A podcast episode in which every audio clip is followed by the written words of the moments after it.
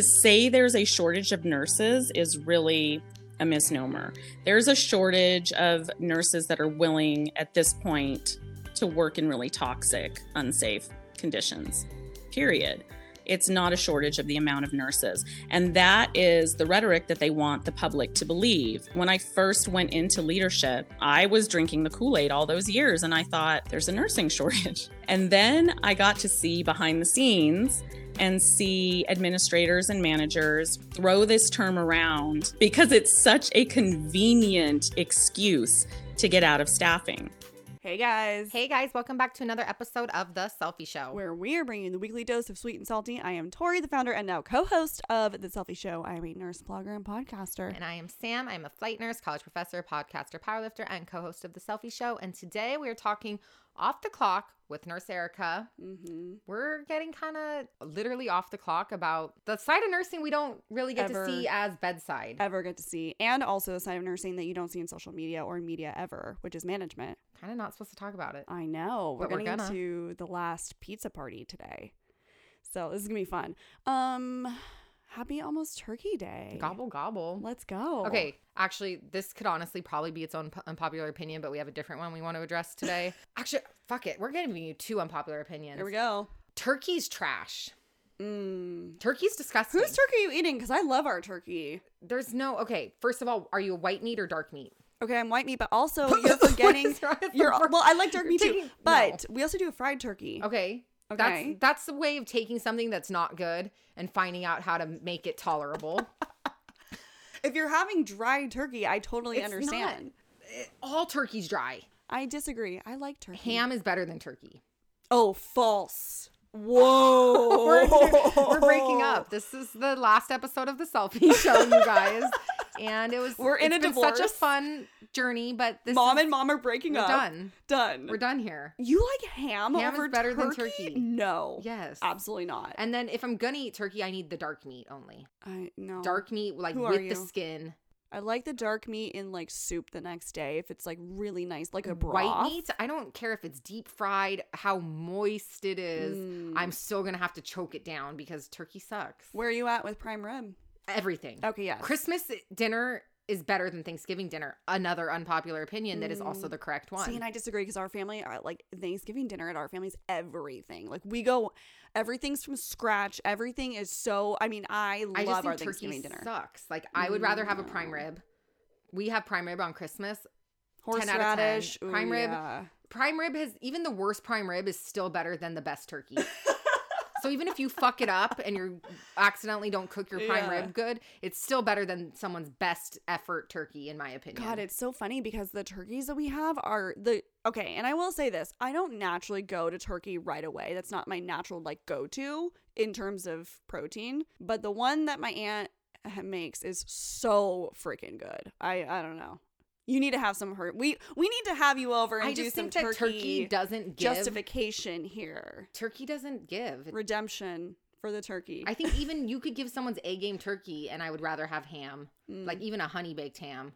Ew. Yeah, I said. I said no. Yeah. No. And then I like Christmas dinner better because prime rib, or if you go the like tamale route and stuff like that, I'm here for that too. That's That's good too. bomb. Okay, I like that. But That's off the. Yeah, I like Thanksgiving. I think the food gets so hyped, and I like all the sides. Thanksgiving sides, yes, bring them all. But the Yeah. turkey, I'm like, mm, No. whatevs. I'd rather have ham. I will never go for ham. Ham is just the one.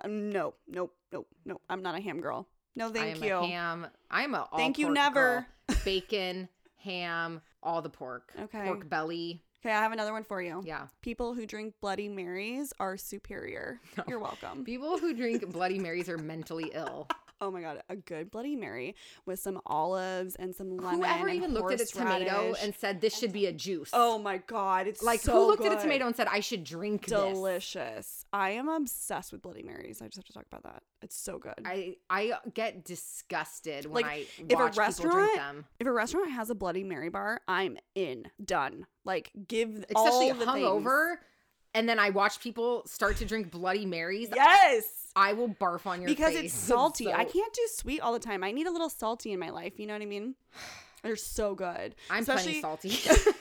I don't. I Stay salty. fundamentally I don't understand a Bloody Mary. The concept of tomato juice. I think it's mentally ill people. that engage in this behavior. Come at me, bro. I think it should be in the DSM. I think it's like something that we could diagnose because you're unwell. Um, for sure. I mean, I'm not gonna, I'm not gonna fight you on that. Definitely unwell. But um, I will say this: when you're skiing, when you're up in the mountains, it's a big thing. Like Bloody Marys are a huge thing because I when you're skiing, chocolate. Thank you. mm, no, that's not the way. Honestly, Bloody my stomach's like hurting thinking about a Bloody Mary. That's so gross. Like three runs, and then you get yourself a Bloody Mary. Done. Yum. I wish you guys could see my face of just utter disgust right now. So good. Ugh. More Superior. for you, and thank you. I you have a Bloody Mary. I will have a mimosa Mm. and be the queen that I am. thank you. Okay. Okay. Queen of Queens power move. All right, got it. Well, those are those are the unpopular opinions of the week, and we're gonna Ah. kick it off this week and get right into it with our Mhm. guest nurse Erica.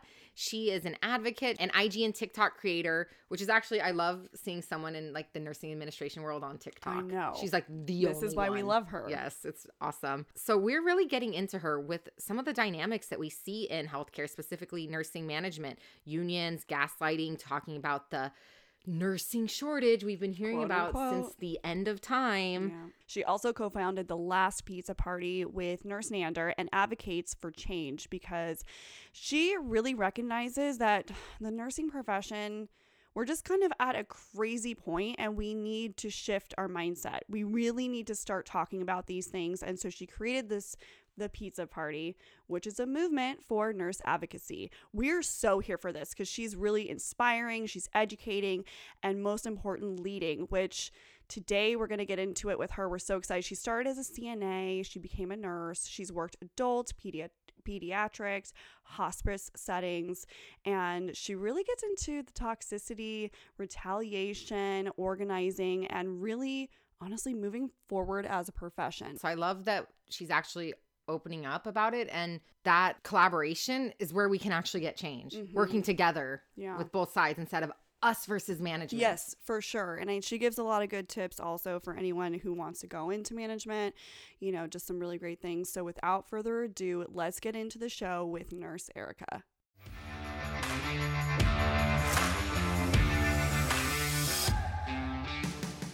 Ugh, Erica, you're killing it. We are obsessed with everything that you are doing. Okay, but first off, because we always start our shows like this, we need to know what is your unpopular opinion? I would be remiss if I didn't say crossing a picket line is in itself bullying and betrayal of your entire profession. Oh, this is unpop. Ooh, okay, let's let's hear. Expand. Yeah. I got my popcorn out. I I- actually, I honestly, I'm not even lying. I really do have popcorn right now. So yeah. And cold brew. This is a known tactic un- used by union busters for ages and age- ages. You know, there's the real issues in the left hand, and they want to distract you with something completely separate in the right hand to keep you occupied with that so you're not dealing with the stuff in the left hand. Like, this is a common, common, common tactic. And it's sad that I have to sit back and watch nurses that should really be enjoying that this is like the the most exciting time in modern times for nursing that we are finally getting our power back and not harnessing the power that we have so that's that's really unfortunate Yeah. Right. It's about the whole profession, right? It's about what we're doing as Yeah. uh, in the nursing community.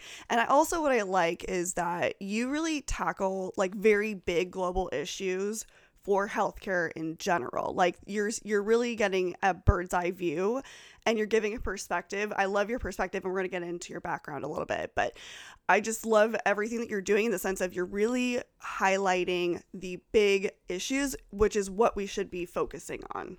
absolutely we should be focused on legislation that will be integral in, into changing things for the nursing profession and teaching nurses how to stand up and advocate and harness their power i mean we're we are probably the largest labor force in this country or one of the largest there is no reason for us to be suppressed and taken advantage of like this if we could just harness our power in numbers Well, I don't think we've ever really seen ourselves like band together. And we've said this a bunch on the show before, but we come into the profession accepting that well this is just the way that it's always been. So that's why it's always mm-hmm. stayed that way. So we want to get into this. I want to yeah. hear about your background and you know where this all started. Like give us a little synopsis or like the spiel. Okay uh, i've worked in nursing for over 20 years. I started as a cna right out of high school. Did that for a while. My head wasn't really in the game for going to school full time had a bad boyfriend. It was a whole thing. I love that. and on brand. yeah, it was a whole thing. I just could not get it together at that point. But uh, every nurse that I worked with as a CNA was like, you have to go back to school. You know that, right? Like, you need to be a nurse. So I finally did, uh, got my ADN at community college, started working. Uh, always thought I was going to be an adult ICU nurse, but I happened to start in pediatrics and PICU uh, because they just happened to be hiring nurse apprentices. And I stayed there as a new grad for a while, left and went and did adults, which I thought was the plan. Turns out I don't like that so much. Same. uh, did that for a couple years, went back into the pediatric world. I've done everything pediatric related, oncology, you name it. Uh, eventually got went back and got my BSN and MSN. Eventually transitioned into leadership, where I've been for the last, I don't know, five ish, four or five ish years. And uh, the last maybe three years or so, I've been doing hospice and palliative care in a leadership position, and it's both um, adult and pediatric hospice. So, what actually got you into advocacy, though? Because that's now been something you're really passionate about. That's the platform that you're kind of standing on and representing. So, what brought you into that role? You know, I think I've always just been a natural advocate. I'm just, my personality type is one to call out the bullshit. If I feel like something isn't, isn't fair or equitable, I'm always the first one to stand up and say, absolutely not, even before nursing and in my personal life. So that just kind of comes naturally to me. But, you know, I've just always been appalled, I guess is a good word, at seeing nurses that will just like bitch and moan all day at the nurses station every single day year after year and then as soon as you say okay well we set this meeting up with hr or or um, here's this we need you to sign this. Everyone else has already signed it. You know we need to be uh, organized in this. And they're immediately like what? No i no i can't do that. The threat of retaliation is so palpable in the nursing mm-hmm. profession and and this is a constant throughout. Doesn't matter like what state what specialty uh, inpatient outpatient it doesn't matter the threat of retaliation is so, so real and palpable that it truly scares nurses off. And that's why we've been so unsuccessful in the past with organizing. I mean, I'm sure you have a million stories of seeing nurses retaliate against. Every nurse I know has seen a nurse suspended, written up, fired. It's all the time.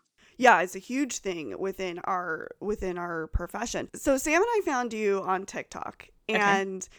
I one of the first things that you really hit on was um, the curtain or the fabrication behind the idea of like the nursing shortage. Yeah. I'm really curious from your standpoint. Can you speak to this a little bit? Because I think this is something that, you know, we hear all the time. There's a nursing shortage. There's a nursing shortage. Like, there's not enough of us, blah, blah, blah, blah. I mean, there's 4 million of us, but obviously we need more hands. But what is your take on this from the leadership standpoint? Yeah, I mean, have you ever known a time in your entire career where there wasn't a nursing shortage? No. No, no nurse has. And I don't care if you're the oldest nurse, right? No one has known a time where there wasn't a supposed nursing shortage. Yeah, so like you said, there's 4 million nurses in this country. Every nursing school turns, you know, qualified applicants away three semesters out of the year. And mm-hmm. not just one or two, but dozens, sometimes hundreds there's constantly a flow of people coming into the profession.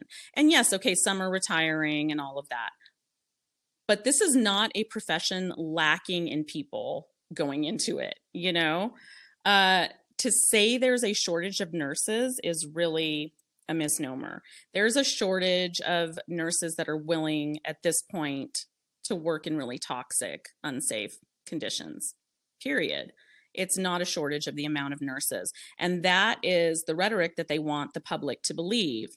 And so I actually, when I first went into leadership, I was drinking the Kool Aid all those years and I thought, there's a nursing shortage.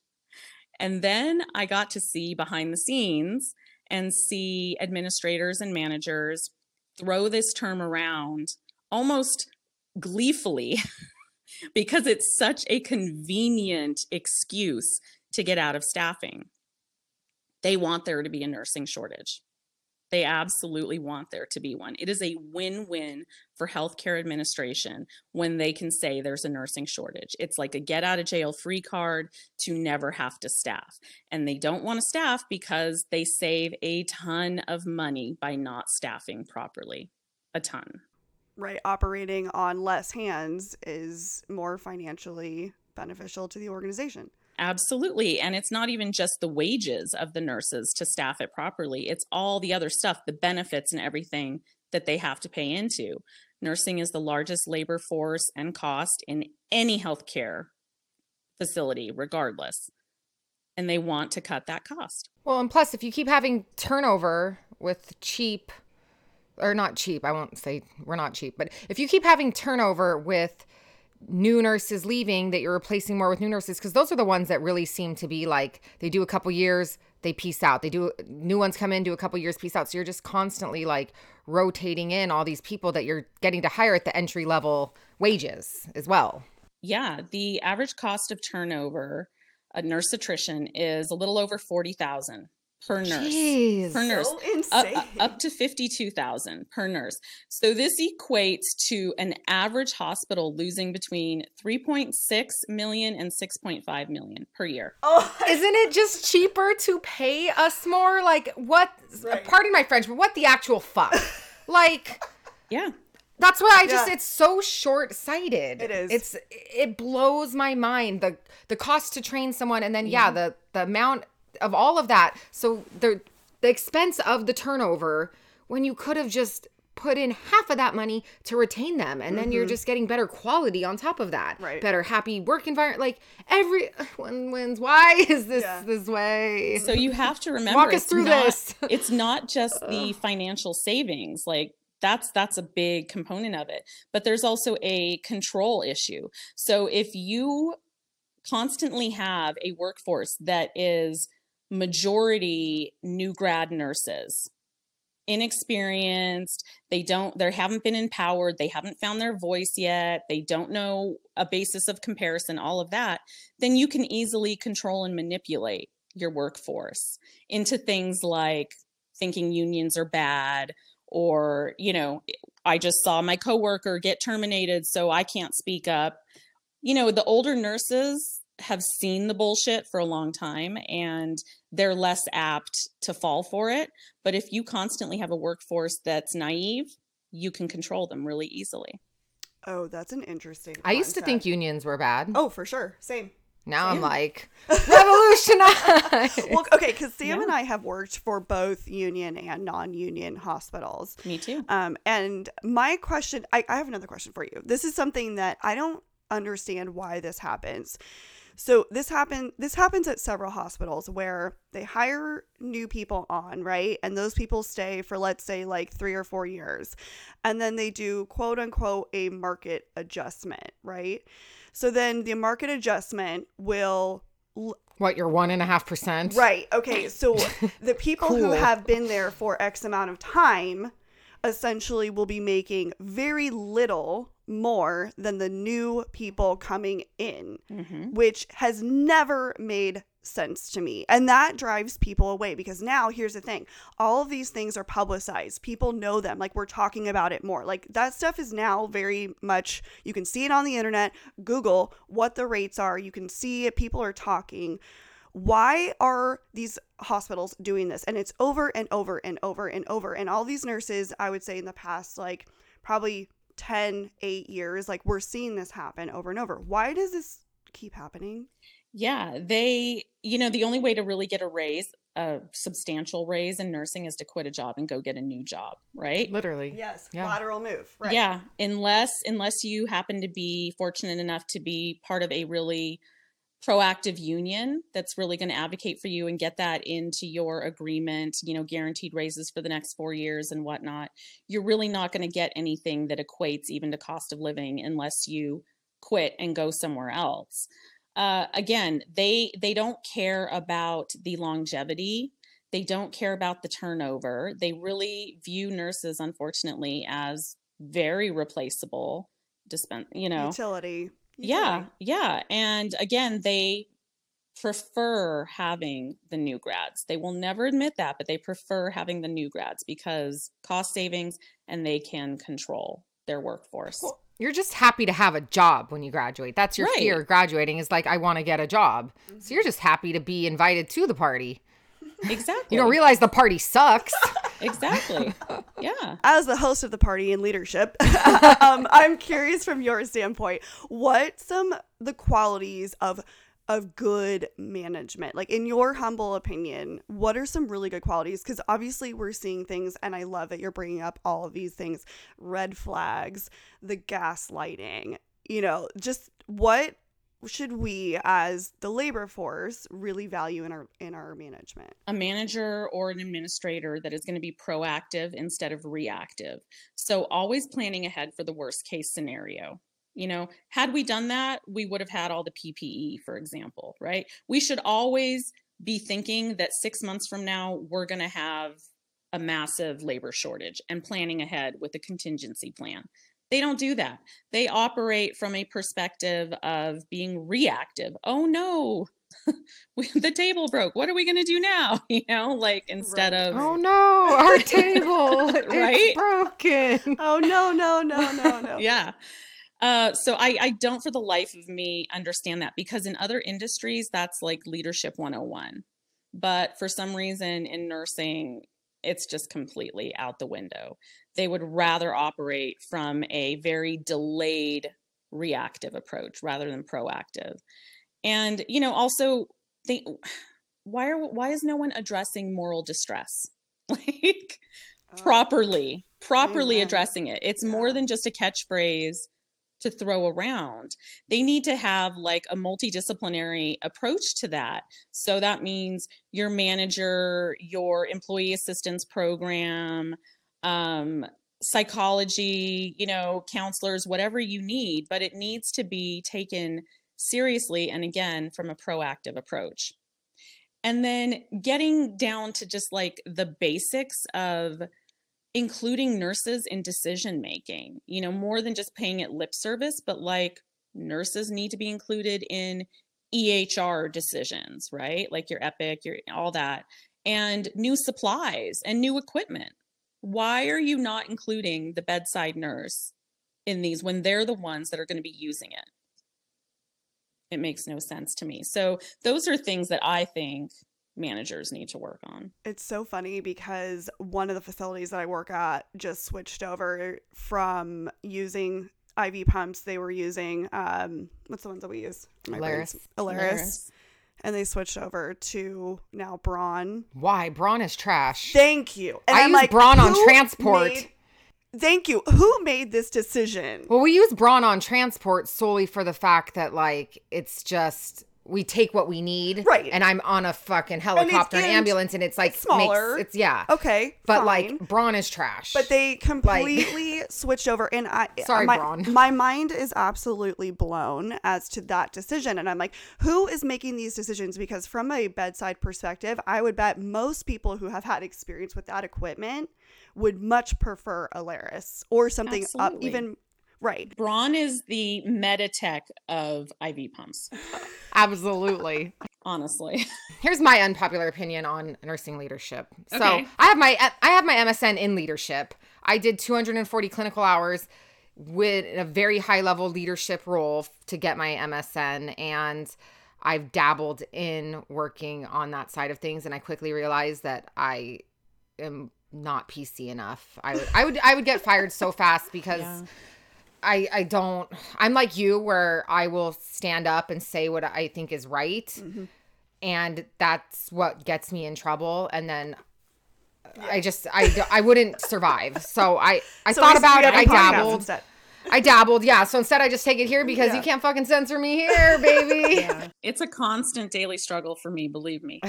Yeah, but my thing is where I why I think healthcare leadership lacks is because a lot of these people aren't actually equipped with formal leadership training or skills. It's someone that got their degree, worked as a charge nurse, after being a charge nurse was like, "Fuck it, I'll be a manager."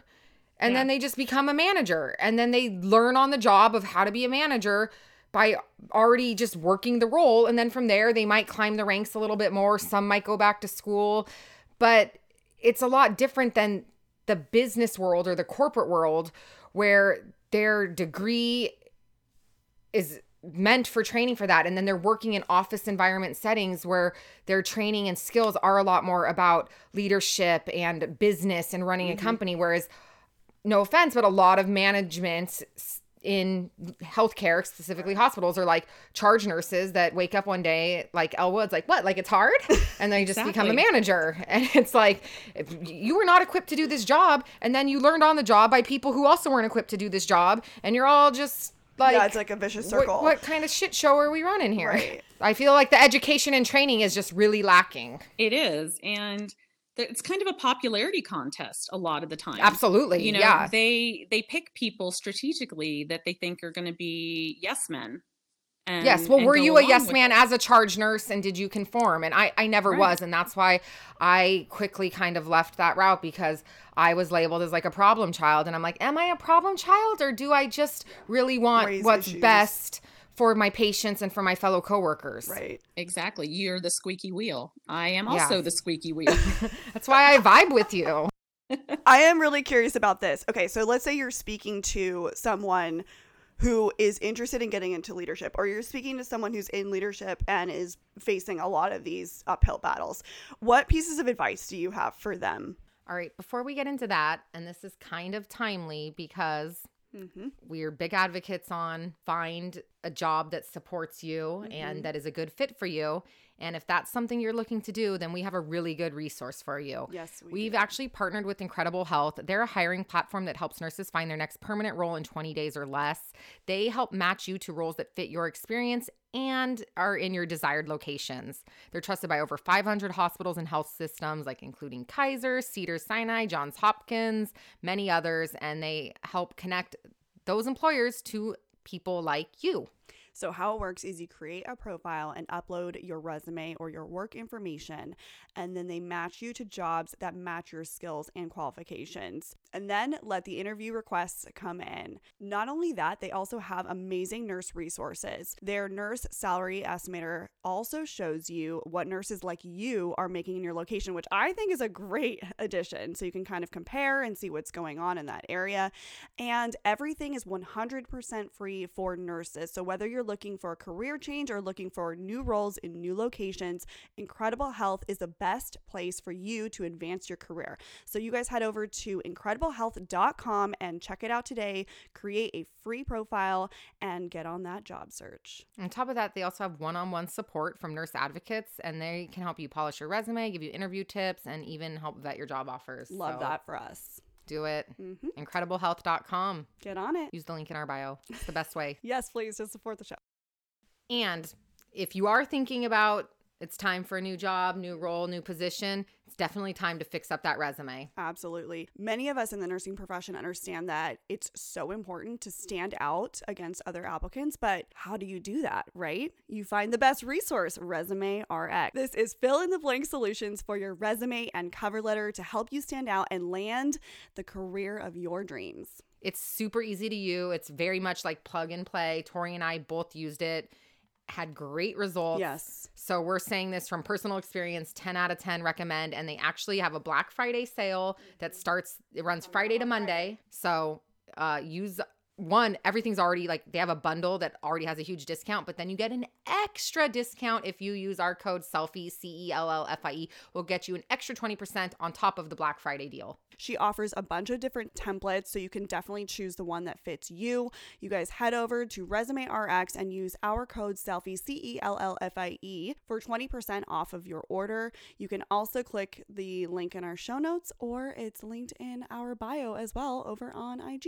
Love that for you. Love that for you. All right, let's get back into it. Yeah, you know, being a manager, like middle management level, is truly the worst position in the hospital. And I hesitate to say that because I agree. obviously Yeah. bedside nursing has it the worst. But when I tell you that is the most thankless, most stressful position because you're getting it from both directions nonstop. And if you make one happy, the other one is not, inevitably. Right. Mhm. So Mhm. I I'm always very forthcoming and warn them and tell them about my journey. I do this all the time actually. I, I I mentor nurses all the time that are new to leadership or are in leadership and struggling with it. And just like with anything else, sometimes they just need validation because they will make you think you're crazy. You know, because you know you're doing the right thing and you're trying to accomplish something good and they're just coming down on you and telling you you're a failure and you're not a team player and you're not doing this and you've never worked harder in your life and you just can't figure out what's wrong with you. So oftentimes just validating their experience is all you need to do, you know. I know it's a it is it's such a thankless job and it's so something that you don't realize I think uh, you know Sam and I both talked about this like early on I think in your career you just don't you don't see it or understand the issues until you're really in it and having watched you know Sam and I have been through a lot of management we've had a lot of turnover in several jobs right and I can't imagine I mean you know it's it deters people from wanting to do it. It deters people from wanting to be in those leadership roles. I mean, I don't know. What do you think? Are you seeing any changes going on, or do you think there's a world where nurses can be managers and do their job effectively? I think as long as you have non clinicians in the C suite making the medical decisions, no. Mhm. unfortunately. As God, long as you have a 35 year old MBA with no Mhm. medical background as the CEO calling the shots over physicians and clinicians, no, no. We need to get physicians and practitioners and nurses into those roles. And it's fine if they also go out and get their MBA, but you need to have the clinical background. And I think that's why unions are kind of so important because Right. they're the ones that are going to step up to those non clinical MBA type Mhm. professionals and say, listen, from a healthcare standpoint, no. Yeah. Love that. Yeah. Yeah. So, can you actually kind of like go into, well, what is your background with unions? Oh yeah. So I've worked in in unionized and non-unionized facilities. I've been a member of two different unions over the years.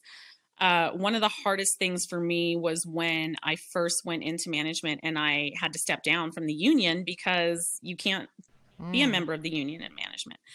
Uh, and so that that was hard for me. Um, I don't I don't have one of those great stories like uh, you know, my dad was a coal miner and I was taught to never like I my my family background has no union history or anything. I just saw firsthand the abuse and toxic work environments in nursing and saw how if you worked in a unionized facility, you had some protections.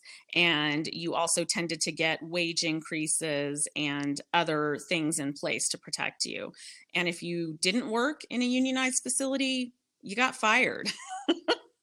you know, I just saw this firsthand for so long that I figured out early on it's better to be part of a union than not. Uh, but you know, it in my opinion and the opinion of the last pizza party, there's only two things that are ever going to hold healthcare administrators accountable, meaning make them do the right thing for nurses. One is mandated legislation, like you have in California, and the other is unions who, you know, work towards the mandated legislation, right?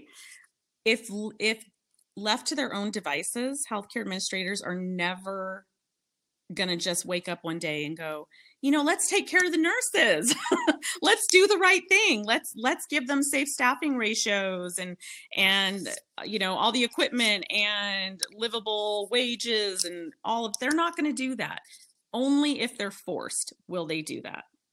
So unions are pivotal in that. So I kind of want to go back because I it's so interesting that you say this because Sam and I also I'm I'm pretty sure we did not grow up in a family with that had unions either. And I think this it's becoming more and more of a conversation, right? Where this is like very much on the forefront. Can you give a, maybe a little background about unions or like just like the purpose and like the overall global view of unions and especially specifically in the dynamic of our profession? Yeah, you know, unions are the reason that we have weekends and 40 hour work weeks instead of 100 hour work weeks like it used to be. And the reason we don't have child labor, like right. all these things. I think it's not really taught the history of unions and or people have forgotten. Unions right. are really what built this country. I just for the life of me don't understand why people view it as a negative thing. I understand the the dogma that's been you know shoved down their throat for years and years mm-hmm. but why not take a moment to look at something objectively and do your do your research and you know it, it's yeah. pivotal. We we need trade unions. They're you know they're not only one of the most um, appreciable ways of addressing things like systemic racism in the workplace that you do that through your union. If you report that kind of thing without a union in place, you're probably going to be retaliated against, even if it's 100% true. You know, right. I, I, I, could just go on and on. It's, I, I just don't for the life of me understand why people can't think freely and look at something objectively and go, yeah, why wouldn't you want an organization whose sole purpose is to look out for your best interest? Protect you. Well, uh, the weird thing I think I hear is in opposition to unions is, well, it protects people that don't work hard or lazy or bad. And I'm like, oh, yeah, that's yeah, yeah. the the rhetoric. That is the outliers though. And yeah, some of those people do get to kind of benefit from it, but I've still seen those people be ultimately let go or fired from union hospitals and stuff. It, it was it's not as easy because you can't just blanket statement, but it's like right. it's good that they have those protections in the sense where if you get wrongfully accused of something, you would want those same protections. Mm-hmm. Yeah. And exactly. once they do their due diligence, those people still end up getting fired or let go or whatever. So I just I feel like that's such a weak argument to say, well, it protects or it rewards people who do the bare minimal minima, work. minimal work and everything. And I'm like, that's such a weak argument because those are again the outliers, the very few outliers. And you know, there's an element of truth truth to that. But yeah as someone who's been a manager in a unionized facility, I can tell you firsthand, you can absolutely terminate subpar employees. I've personally done it. Yes, it's more work. Yes, I have to make sure I document everything for a period of time and show that there's, you know, progressive a discipline trend. and mm-hmm. yeah, a trend and that they've been given a chance to fix things and you know, yes, it's more work, but I would rather have more work on my plate as a manager and my nurses be protected than the other way around. Something else that I think is really interesting that you brought up, and I think is actually a really poignant, like a big point to this, is unions were really designed for the trade and workforce, right? And I think it's interesting because we're also in a time with nursing where we're progressively trying to enforce education, education, education. So we're in this workforce or in this profession where it's educated profession. So it's almost like I feel as though we have this cloud or this image of we're not supposed to be in that category of unions or that the, what we're doing doesn't qualify for unions or somehow it puts us in this separate category. And it's interesting because i'm like nursing is still a trade. Right. When you really look at the base of it yes are we pushing education? Are we moving forward as a profession? Absolutely. But really at the base of it when you think about the soldiers on the field and who's at the bedside and who's really putting in the work like it's a trade. Can I respectfully disagree with you? Okay. I agree, but I disagree. Okay. Okay. I 100% agree that we are definitely a more educated profession. I had one of my most respected um, mentors in nursing give me that what you just said about unions are not good for our profession because right. we are trying to push the fact that we are educated individuals and blah blah blah. I agree with her in that sense. I agree. I don't feel like we are a trade. I think we are highly educated. We work very autonomously. We have a lot Right. of even standing orders. We have to make critical thinking decisions. We are not, if the way, the level that we operate and critically think, I think it is minimizing our profession to say we're a trade.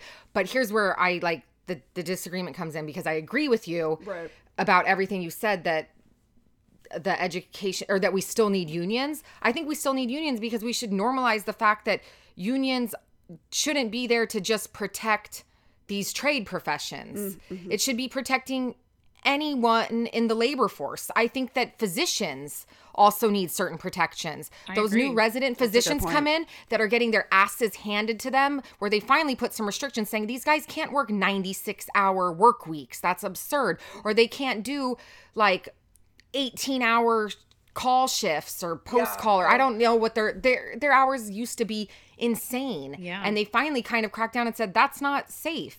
And they you know have an advanced practice, they have a medical degree. That's like they are doctors. And so I don't think that unions should just be normalized mi- min, like minimalized to only trade professions. I think that a lot of other like even teachers and firefighters have unions. That's kind of I guess the trade a little bit. I don't know. Yeah, yeah, yeah. Whatever. But in general, I just think anyone in the labor force is always going to be taken advantage by someone else. Even someone as highly educated as physicians are still going to be taken advantage of because there's still a financial bottom line and I think that labor force should be protected whether it's from at all at all levels basically. That's a good point. my- actually, and, that's and- where I respectfully yeah, disagree. yeah. No, I actually think that's a really good point, and that is something you know. I don't know where or why in our society we've gotten so far away from the idea of of support in unions, or maybe the purpose of them. You know, to protect the workforce. So that's a good point.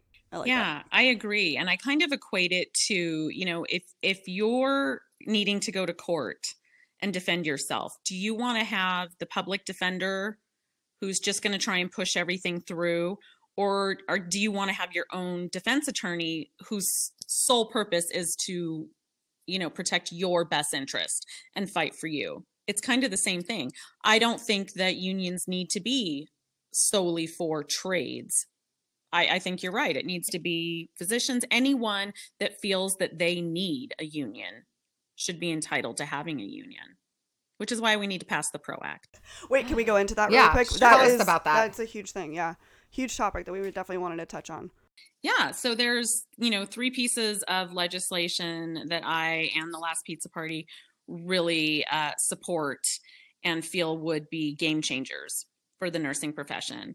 The Safe Staffing Act, the Workplace Violence Act, and the PRO Act. So the PRO Act is protecting the right to organize and it's it's a huge inclusive complicated piece of legislation, but the part that I'm really excited about is it would make it exponentially easier to unionize it would take things away uh, or it would put things in place to hold healthcare administrators financially accountable if they did anything to impede an organizing or unionizing process.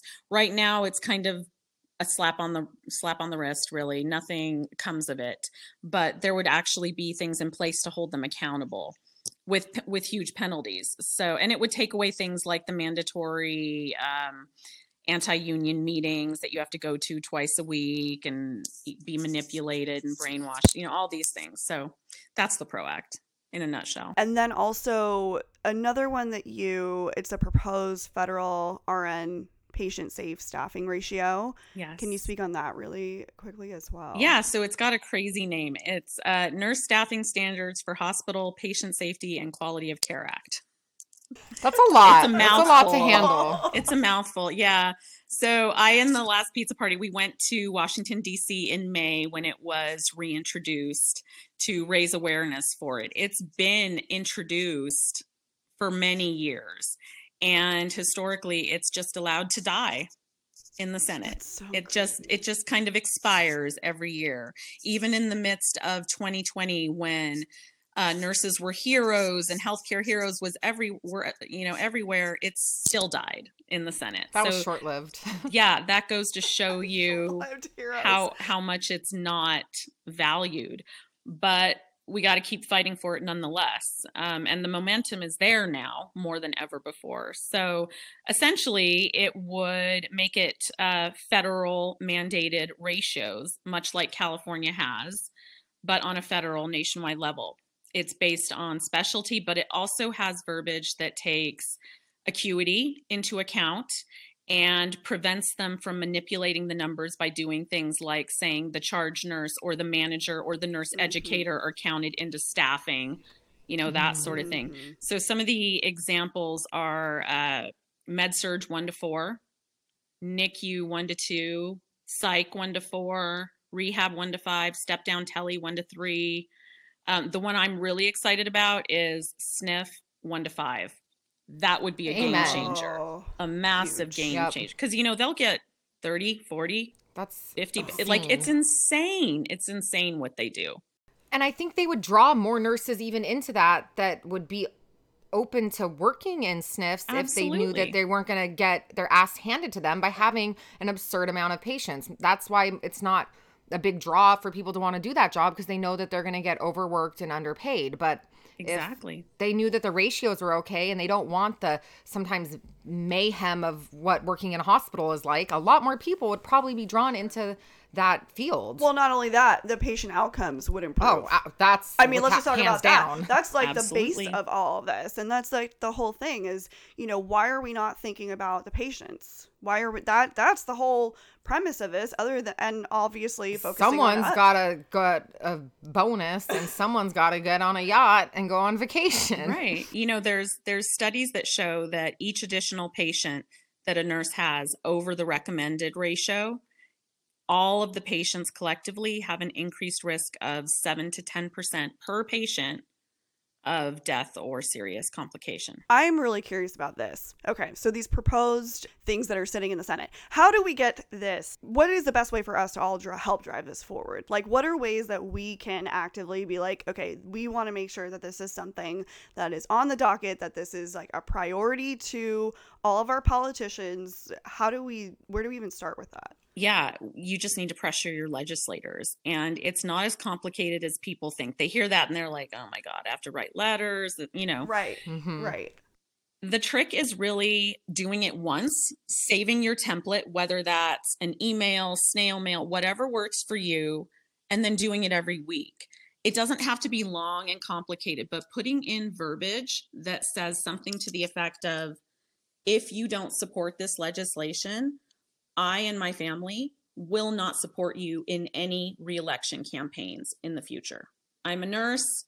Here's my, you know, you could, you could give one like powerful example of why this is important, and that's it keep it simple. This is a really dumb question, but who do you focus on sending that information to? Is it a senator? Is it a lot? Like, how do you, who do you focus on? So, for the PRO Act and the Violence Against Healthcare Workers Act, those two have already passed the House of Representatives and are just waiting essentially to be voted on in the Senate. And they're just collecting dust, going nowhere. So, for those two, you need to pressure your senators. Uh, in particular, the PRO Act, the two from Arizona, Kyrsten Sinema and Mark Warner, and the one from Virginia. Those three in particular are holding up the PRO Act. Uh, so if you know anyone in Arizona, tell them to okay. put pressure on them. Hem, Arizona alum yeah. over here. Yeah, right. I know. She went to college in Arizona. I went to U of A. There you so go. All of my uh, U of A scum devils, also all of you, everybody, Cellfie people in Arizona. That's awesome. Tell them, yeah send that send that email every week every week and just threaten to withdraw any future support in reelection campaigns because that's what they care about. Right. And mm-hmm. when you mm-hmm. say not just me but my entire family they're like oh that matters to me now you know? Um as far as me as, and my entire Cellfie squad. Exactly. Exactly. They're like what? As far as the safe staffing act uh that one was reintroduced in may. It's it's just kind of sitting there I I couldn't even tell you what they're doing with it. It would appear that they're doing nothing. It has not passed the House of Representatives. It's just sitting there. And our fear is that they're going to let it die again, like they've done every year. Yeah, so we need to start getting some eyes on this and attention. So, yeah, yeah. I mean, this is a great way because I do feel like this is something I hope that we see in our generation. Like, do you think there's ever a time in our lifetime that we will not need unions or support? Like, do you think that's going to happen? Do you think that there's a time that we can trust healthcare administrators to do the right thing? Uh, it's Touche. laughable. It's- Checkmate. uh, just She just checkmated you. Checkmate. Yep. Ugh, your it's so crazy. Do you okay? So and then obviously this is a little timely. Um, so obviously Kaiser Permanente just had the quite possibly the largest, I would say, most attention to a strike that has happened in Yeah. our lifetime. Yeah, I think this is the most I've seen on the news or in mainstream media coverage. Absolutely. Yeah, very, very exciting times. Yeah. I'm curious from your from your standpoint, like what are some takeaways that you know we took away from that moment and keeping the momentum forward? Like how do we continue to continue that this idea and the precedent? If this doesn't teach nurses and healthcare workers that there's power in numbers, then nothing ever will. Because look at look at these numbers. They came together. Some reports were up to a hundred thousand workers were going to potentially be out simultaneously. Always, always the goal of a threat of a strike is to avoid the strike. You know, that almost always happens at the last minute.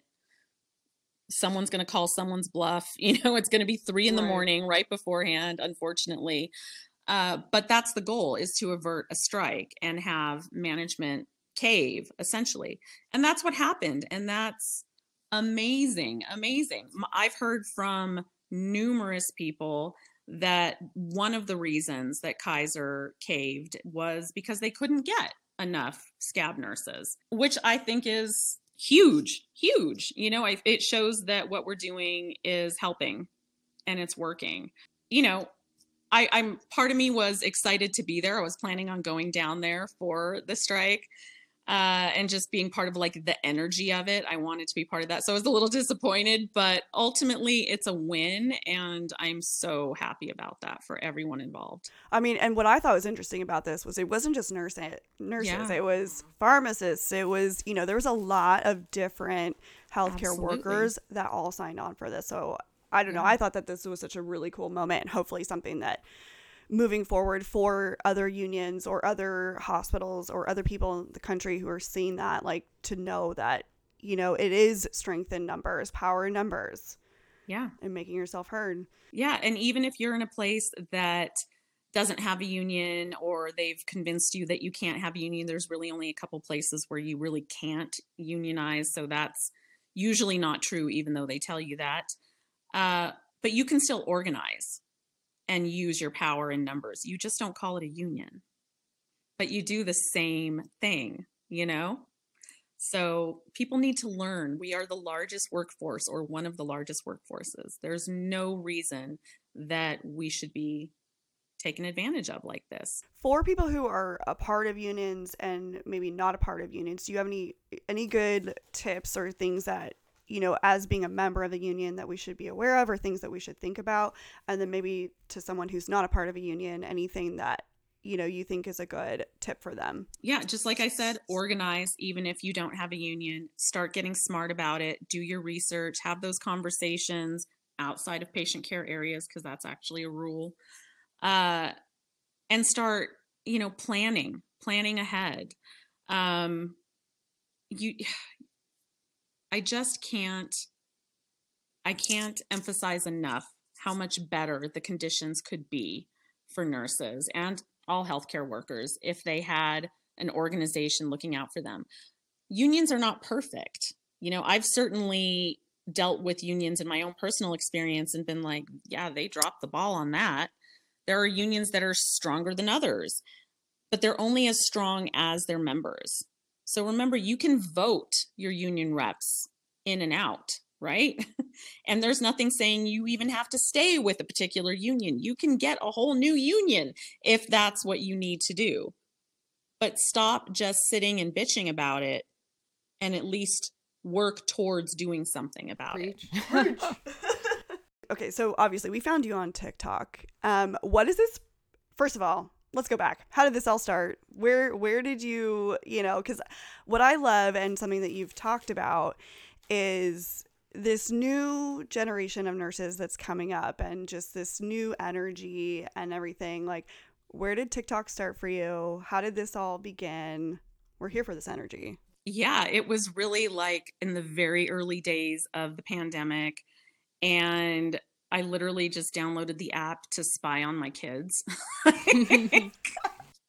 just like I did with Snapchat, you know, and it's addictive, as you know. And I'm obsessed. yeah, like it just took on a life of its own. And then uh, my daughter and I made a TikTok about my dog just for fun.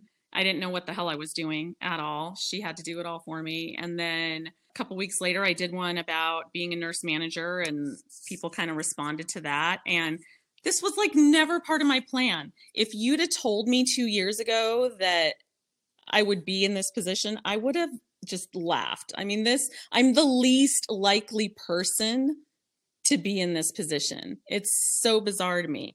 But it's, you know, I think that one thing I have is the ability to say and truly believe it that, like, yeah, I could get fired tomorrow. I mean, I'm fortunate I have a position where I'm supported, but I'm very keenly aware that what I'm saying is very controversial and I could cross that imaginary right. line at any time of saying too much and they could be like, "That's we, it." We feel this we, every day. We, we feel you. I'm always yeah. like, "Oh, yes. Sam, yeah. you are you ride a line. I ride a thin line." We, we all do. We all do. Yeah, I mean, we which do. is crazy. We but do. we feel strongly about what, what we're, we're doing. doing. so we do it. Yeah, always, and I'm yeah. I'm kind of of this perspective that somehow I've always been taken care of, and I've always I don't mean that like you know from a financial aspect, but because I've been a single mom forever and ever my children's father passed away when they were young. Like I've had to do everything on my own with no support,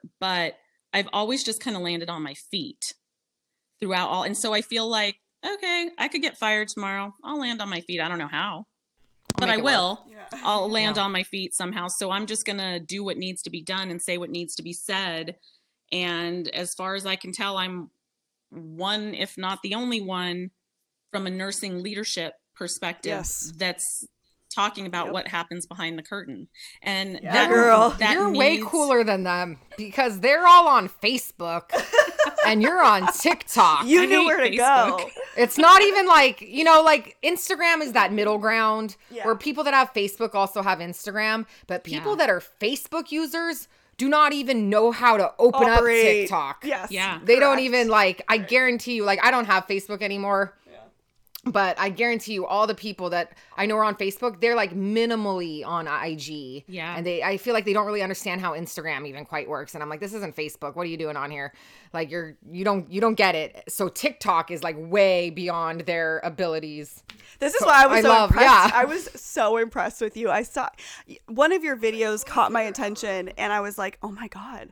First of all, she's a manager. Second of all, she's like On cool TikTok. and talking on TikTok. And I'm like, "This is amazing!" It's just, yeah, I'm here for this energy. I love it. Thank you. okay, so is there anything? Just speaking to upcoming healthcare providers, what piece of advice do you have for them? Three tips. Uh, you know, I'm always an advocate. Get get certified in your specialty, whatever your specialty is. Uh, certifications go a lot farther than even advanced degrees in nursing. In my opinion, I've seen it help people way, way, way more professionally. So get certified when you can in your specialty. Don't discount that. Know your rights as an employee.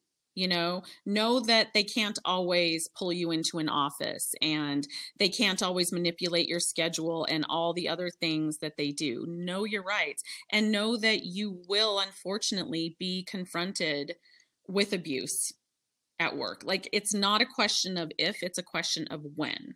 So be prepared for that. It's inevitable. Do you have anything exciting coming up that you want to tell the audience about? Oh. I do. I can't talk about a lot of it. Um, well, I, okay, so I did just start finally, finally my website. It's nurseerica.com. It's barely up and running. It's brand new, so that's exciting.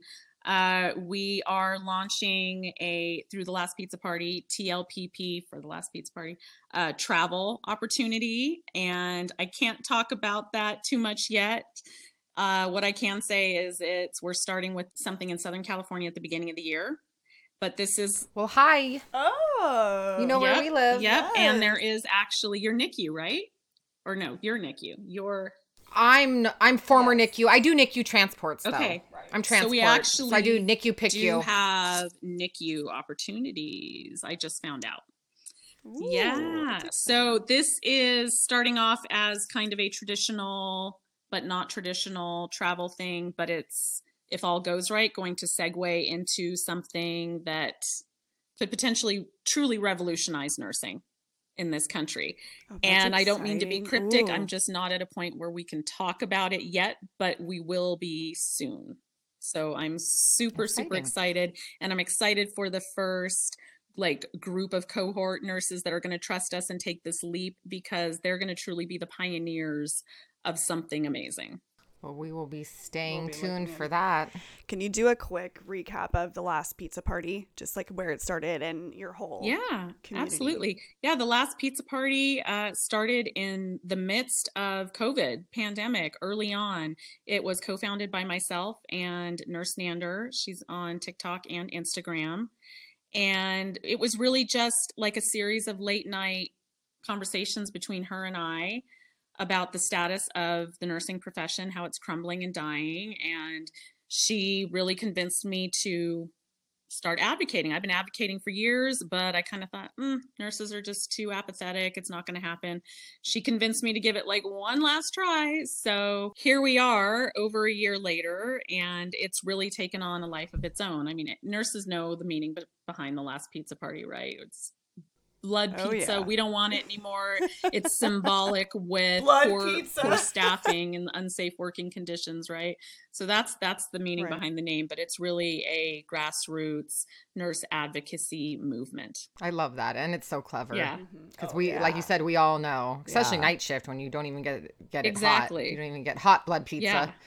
Please tell me you have merch. Do you have last pizza party merch? We need some blood dripping off we of that pizza. do. We need we a little. have the Last Pizza Party merch. It's on the lastpizzapartymovement.org. And uh, I have some merch that I just started that's on nurseerica.com. Um, and it's all about like solidarity and not crossing, respect the line, and all of that. So for strike season, Love that. Mm. We love a Strike Yeah. Strike November. Yeah. yeah. So where can everyone find you to follow up with all this? Yes. at the Nurse Erica on TikTok and Instagram, uh, nurseerica.com, the website. I have had a lot of people asking me to start like a YouTube and a podcast and all of that, and I would love to. I just, it's overwhelming for me, but I haven't done that yet. Same. We're we feel you. we're we're in that boat for sure. I'm also on Twitter at Nurse Be Brave. What's your favorite platform? Is TikTok your favorite? Uh, TikTok is my favorite, but You're so they're- cool. They're not, you know, they're not nice to creators. They constantly ban us, and it's Yeah. it's yeah, so many people get taken down. It's weird. It's really problematic, but I love TikTok. It just needs to be harnessed. We feel you. It is the Wild West a little bit. Yeah, yeah, for real. Thank you so much, Erica, yeah, for this coming has on been today. a really exciting chat to You're hear welcome. all It was a lot of fun. We can't wait to see everything that's coming up for you too. We cannot anytime you want to come back on the show, let's do a follow up. We're gonna do bring you back and do a follow up. This is just we love everything you're doing. I would love to. Anytime, just let me know. perfect. Thank you. Thank you. Have a great weekend. Well, that was different. Oh my gosh. This one I just feel like I keep with her, I feel like I've learned so much and definitely changed my perspective on a lot of things. It kind of does pull back the curtain. Yeah, for sure. Which I think is important. I think getting to see all sides of things and learn and, and grow and, you know, all those fun things. Again, I think that collaboration on both sides, administration Mhm. and us, is ultimately what's going to lead to valuable change for the whole industry. So Absolutely. that was great insight. Yeah, lead by change. I love it. And thank you guys so much for listening. We hope you enjoyed the show today. Make sure you're following us on our Insta. That's at C E L L F I E underscore podcast. And check the link in our bio. That's where all of our partners and sponsors are. And if you please head on over, leave us a review, Mhm. five stars, drop your IG handle in the review. We will be sending out free stickers, badge reels, pins, all, our the goodies. They are coming your way. So, and make sure you're following us on our Insta. That's at Nurse Tori. And at Hey Samantha with two A's. And we will see you, ooh, bonus. Bonus. This is a bonus good one. Friday. We're doing a little check in with uh, Tori. Yeah, we're doing a little update. I Yeah. was very I was hesitant to do this one, I but it's gonna her. be fun. She she did. She It's good, forced me to. It's good. So see you guys on Friday and happy holidays. Enjoy your dry ass turkey. Bye. Bye.